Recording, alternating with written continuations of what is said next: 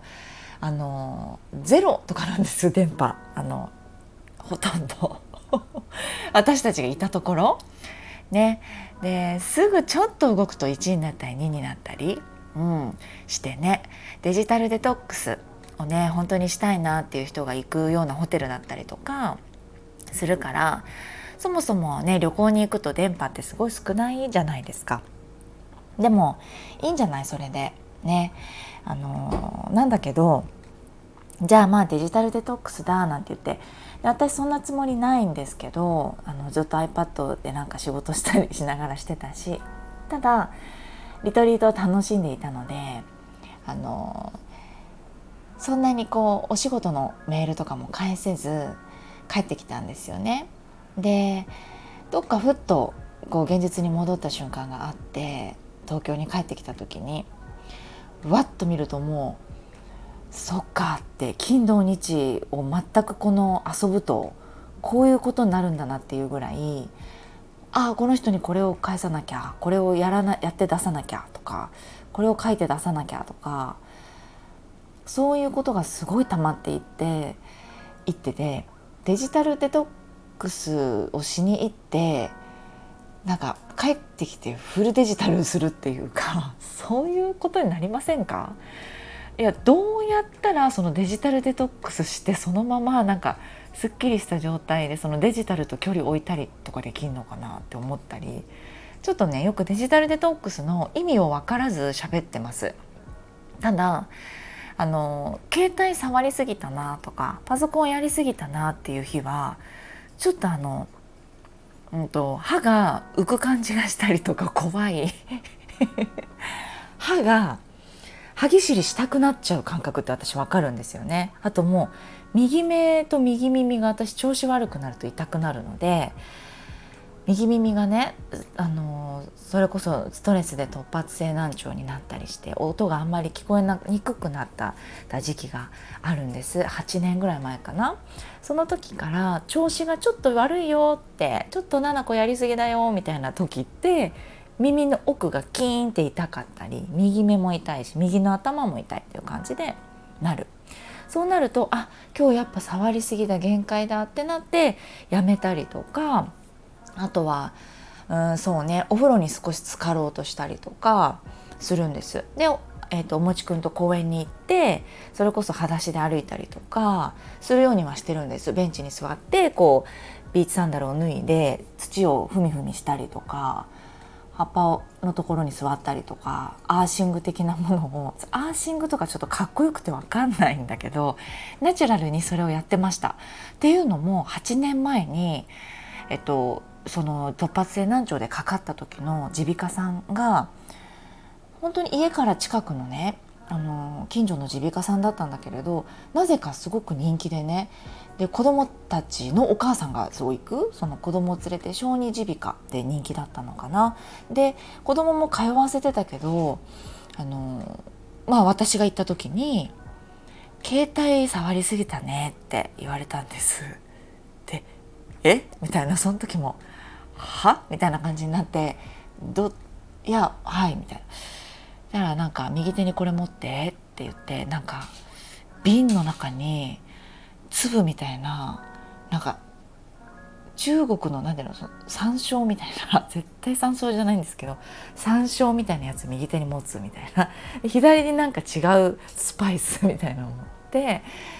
え何の儀式？って思ったら耳鼻科で普通に。で座ってなんかコーンみたいなカーンみたいなやつをこうやって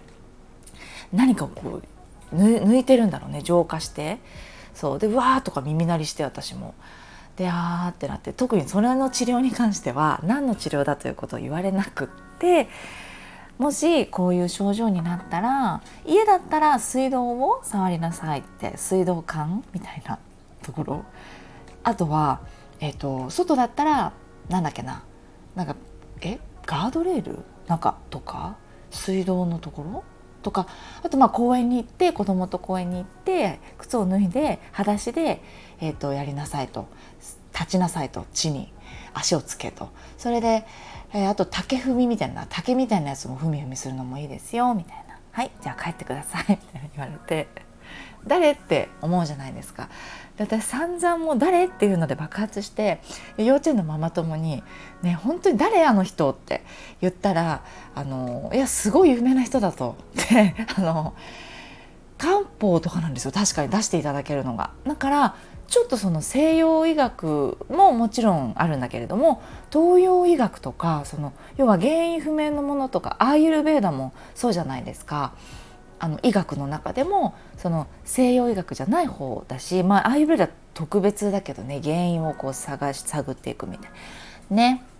なんだけど、まあ、ちょっとそういう類ですごく人気の先生。だから子供になるべく抗生物質いっぱいいっぱいこう2週間飲んでねとかっていうのをさせたくないなっていうお母さんとかが割と遠くから来たりしてるよって言っててえそうなんだって。で私に出していただくお薬とか言ってくれるアドバイスとかもなんだか、まあ、私も「え？とか思ったけれども確かに耳の痛みとかも本当に良くなっていくんですだんだん。で「ああ聞きたくなかったこと聞いたね」とかって言われてるんです。でえ確かに本当にそうなんですその時期ものすごくストレスで聞きたくなかったよっていうことを聞いたんですそれを誰にも言えなくてすごいストレス溜めてたら耳聞こえなくなっちゃったんですなのでえ本当なんだけど怖いってちょっと思ってたからその先生の言うことを聞いてたらそれアーシングじゃんってついこの間ヨガのお友達に言われて裸足でいるなんて公園でさみたいな。アーシングやっちゃってんじゃん一人でみたいな。言われてあそっか。そういうことか。アーシングってそういうことなんだねって。なったんだけれど。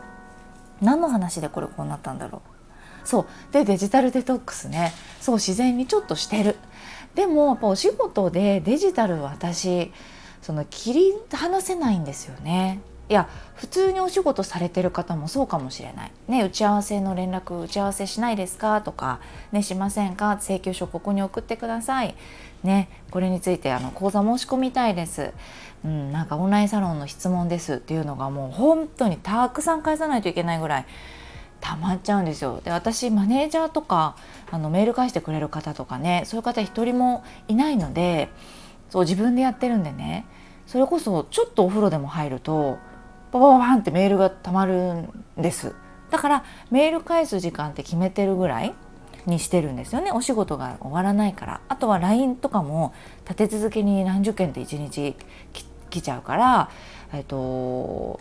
LINE お仕事モード。仕事する時は2時間仕事モードとかして通知をオフにしてそれ以外の時間にわって返すとかね。っていうメリハリをね一生懸命つけてないと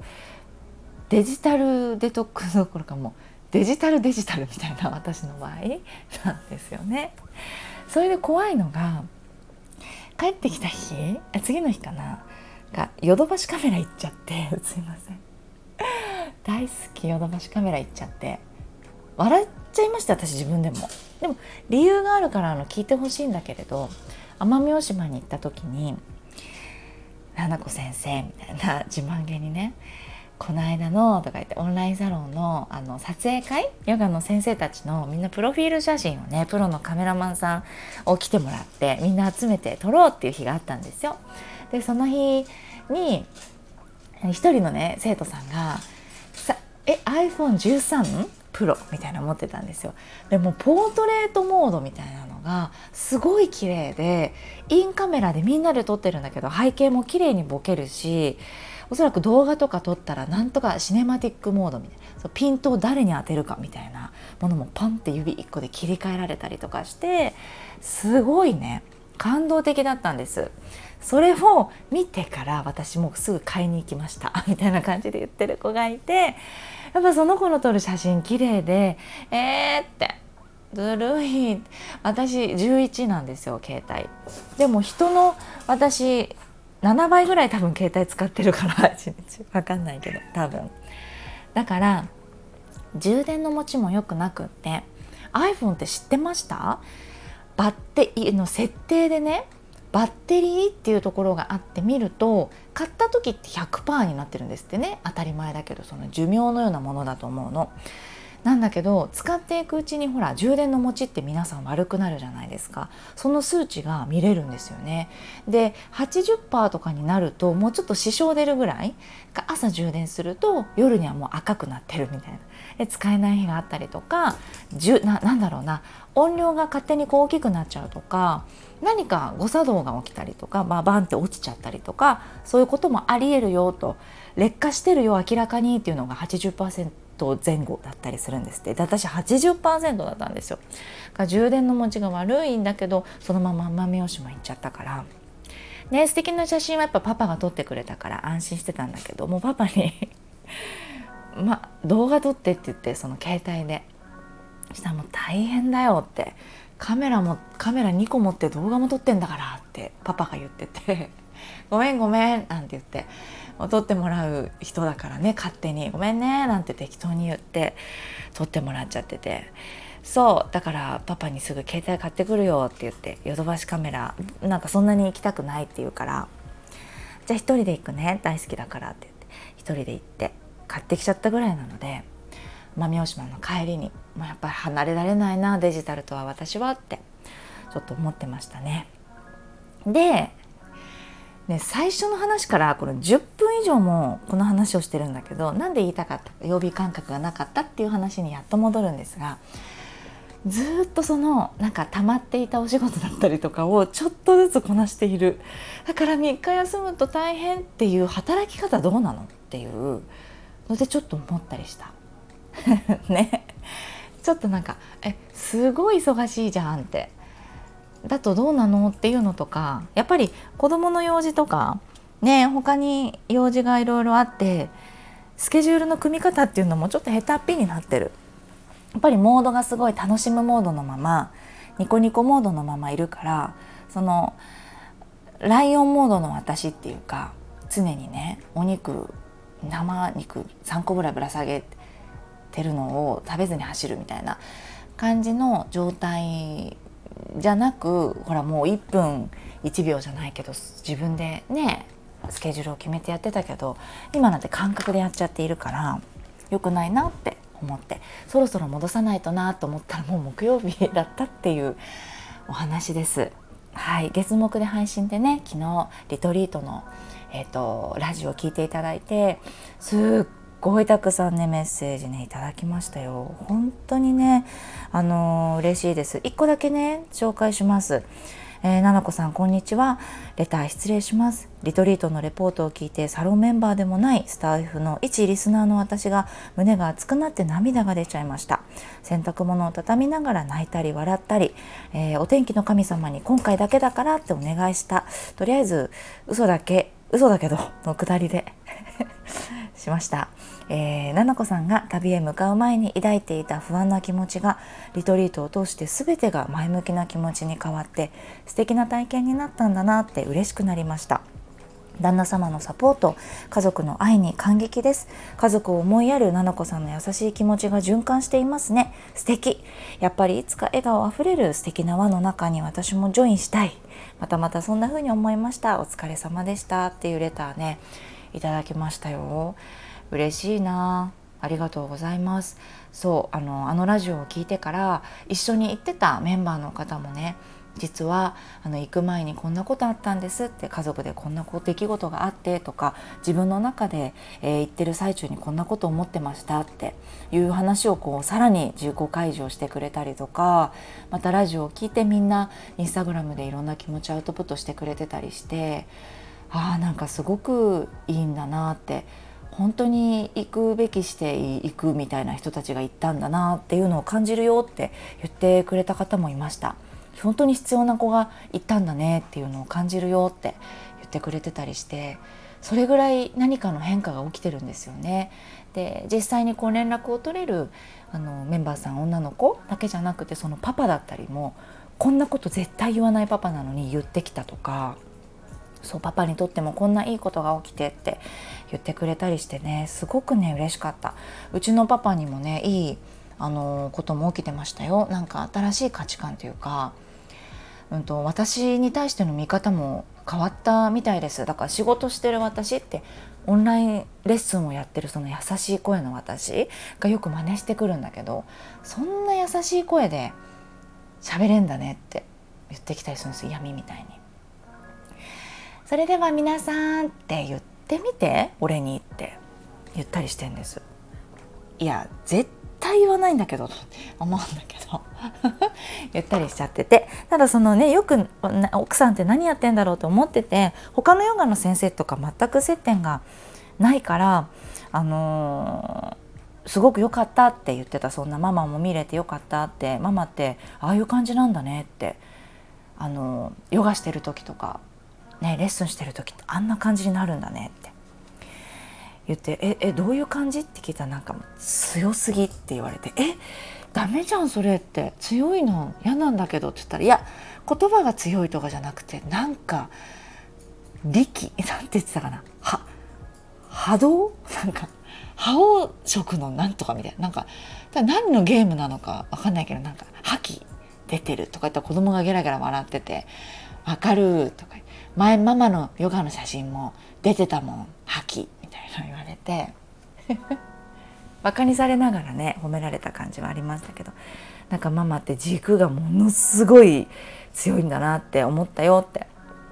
言ってくれましたパパも。ありがとう。はい。ちょっと話長くなりましたが今日はねあのレターを頂いておりましてそれにねちょっとねお答えしようかなと思ってるんです。はい。レターをねちょっとあのなくなっちゃったんでもう一回探してきました。はいえーと、運動会のおそらく収録だったかな。運動会って笑う瞬間ないんですよっていう収録からのレターでした。クラブ踊ってた？そんな時代から今の七子先生になるまでのきっかけや話を聞きたいですっていうレターでした。ありがとうございます。そうクラブ。あの私は学生の頃にダンスをやっていて本当に趣味でねやっててでその後もなんだかんだその何て言うんですかね、えーと、趣味でやり続けていたんです。で、まあ、その頃どうやってやってたかっていうと,、とまあ、高校生の時は学校がありますからって言ってもなんだろうなイベントに出たりしてたかな、うん、なんか、えーと練習をしてよくこうなんだろう夜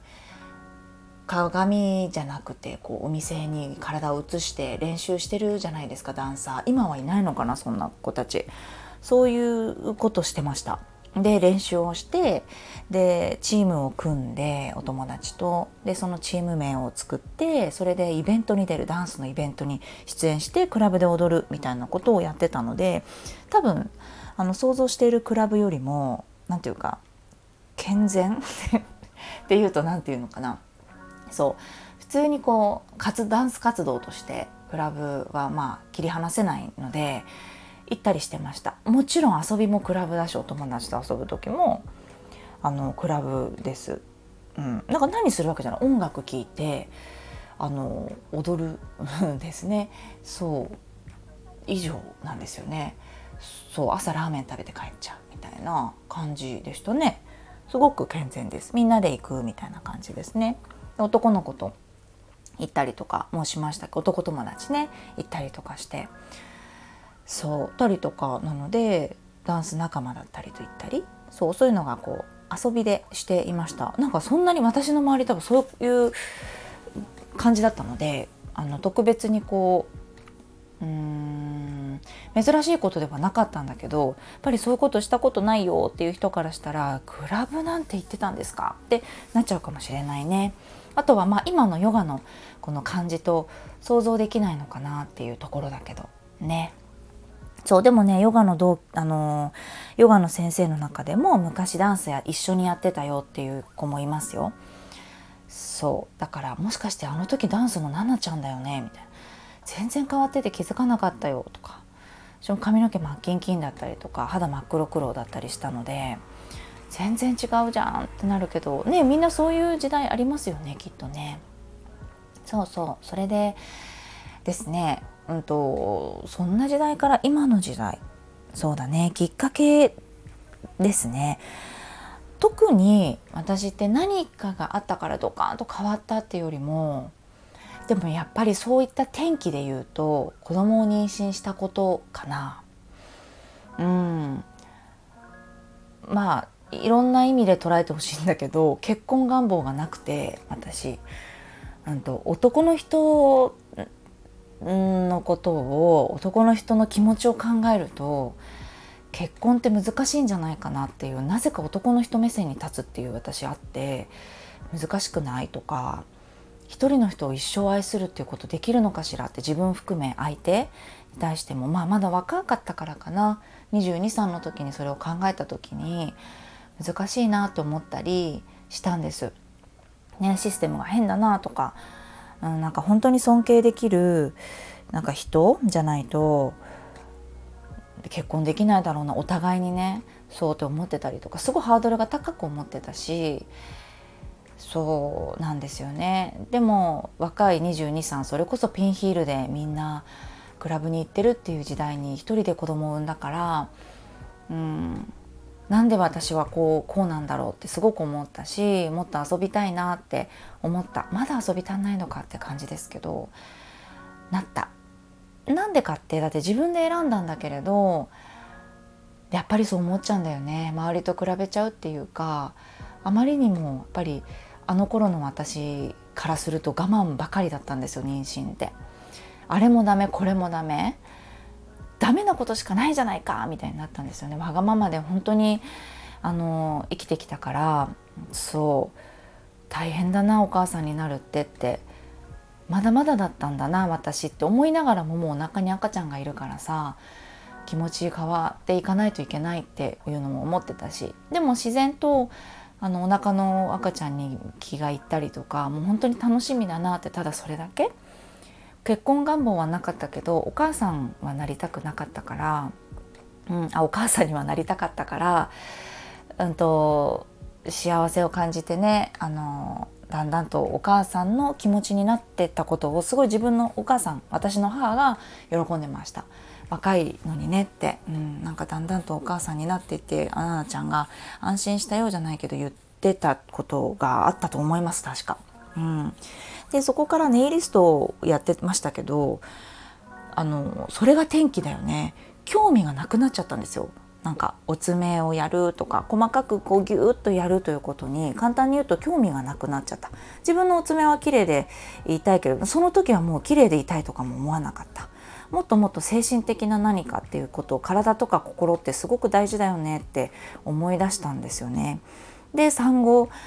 どうしてもホルモンの状態でびっくりするぐらい怒ったりとか私があとは悲しんだりとか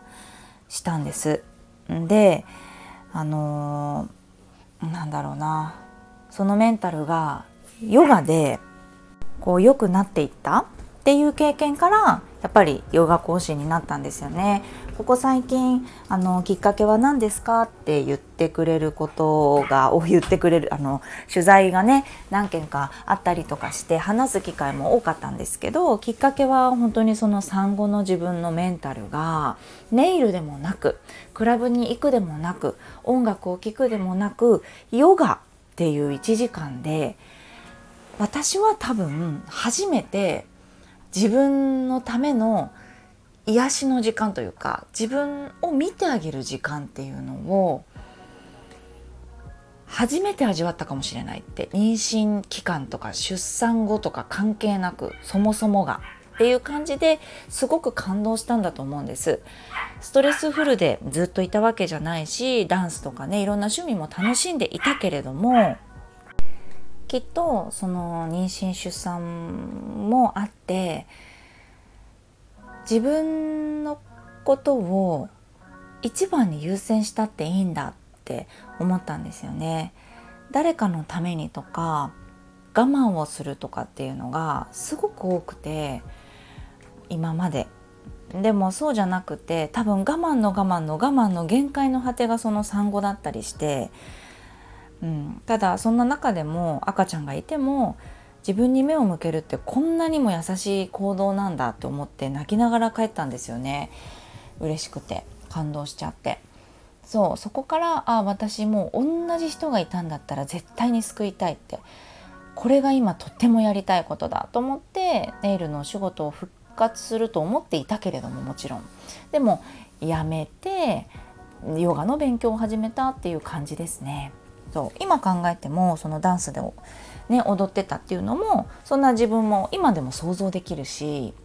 私はねやっぱり私で生きてるからなんだと思うんだけどなんか自分のこの性格でなんか踊ったり歌ったり楽しいっていう自分もいるし、まあ、ヨガで内側のことを見ていくっていうことも好きだしうんなんかどっちも私で特に私はもちろんだけど自分自身で違和感はないけれどもね。はい。そんな流れで今に至ります。うん。でもあるんじゃない？なんかオンラインサロンメンバーさんでなんだろうな夜なんか夜会みたいな感じで喋った時にありましたよ。なんかバンドマンと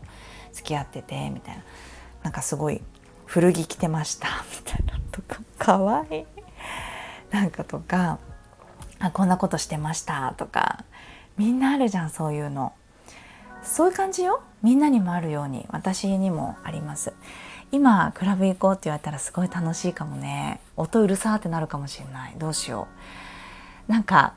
それこそ電車に苦手だからって言って乗らなくいると久々に乗ったらやっぱり心臓がドキドキしすぎちゃってわ音が大きいなとかあ人の匂いがすごいなとかって思っちゃうんですよ。だからだいぶ離れてると久しぶりに行ったらどうなるんだろうね。なんかうん、優しい状態の自分のところに身を置いているからさやっぱりいい心地がいい状態をチョイスしているから。だから今行くと好きなことなんだけれど慣れていないというところでもしかしたらちょっと感覚が変わるかもしれないね。あと普通に眠いから夜は。寝た方がいいから。ね夜から朝の5時とかまで踊れないでしょもう寝たいから。だからね無理だけど。うんそんな時もありました。面白い質問ありがとうございました。またまたあのー、収録が長くなってしまいましたが。はいここまで聞いていただいてありがとうございます。また、えー、月曜日ですね。お会いしましょう。ありがとうございました。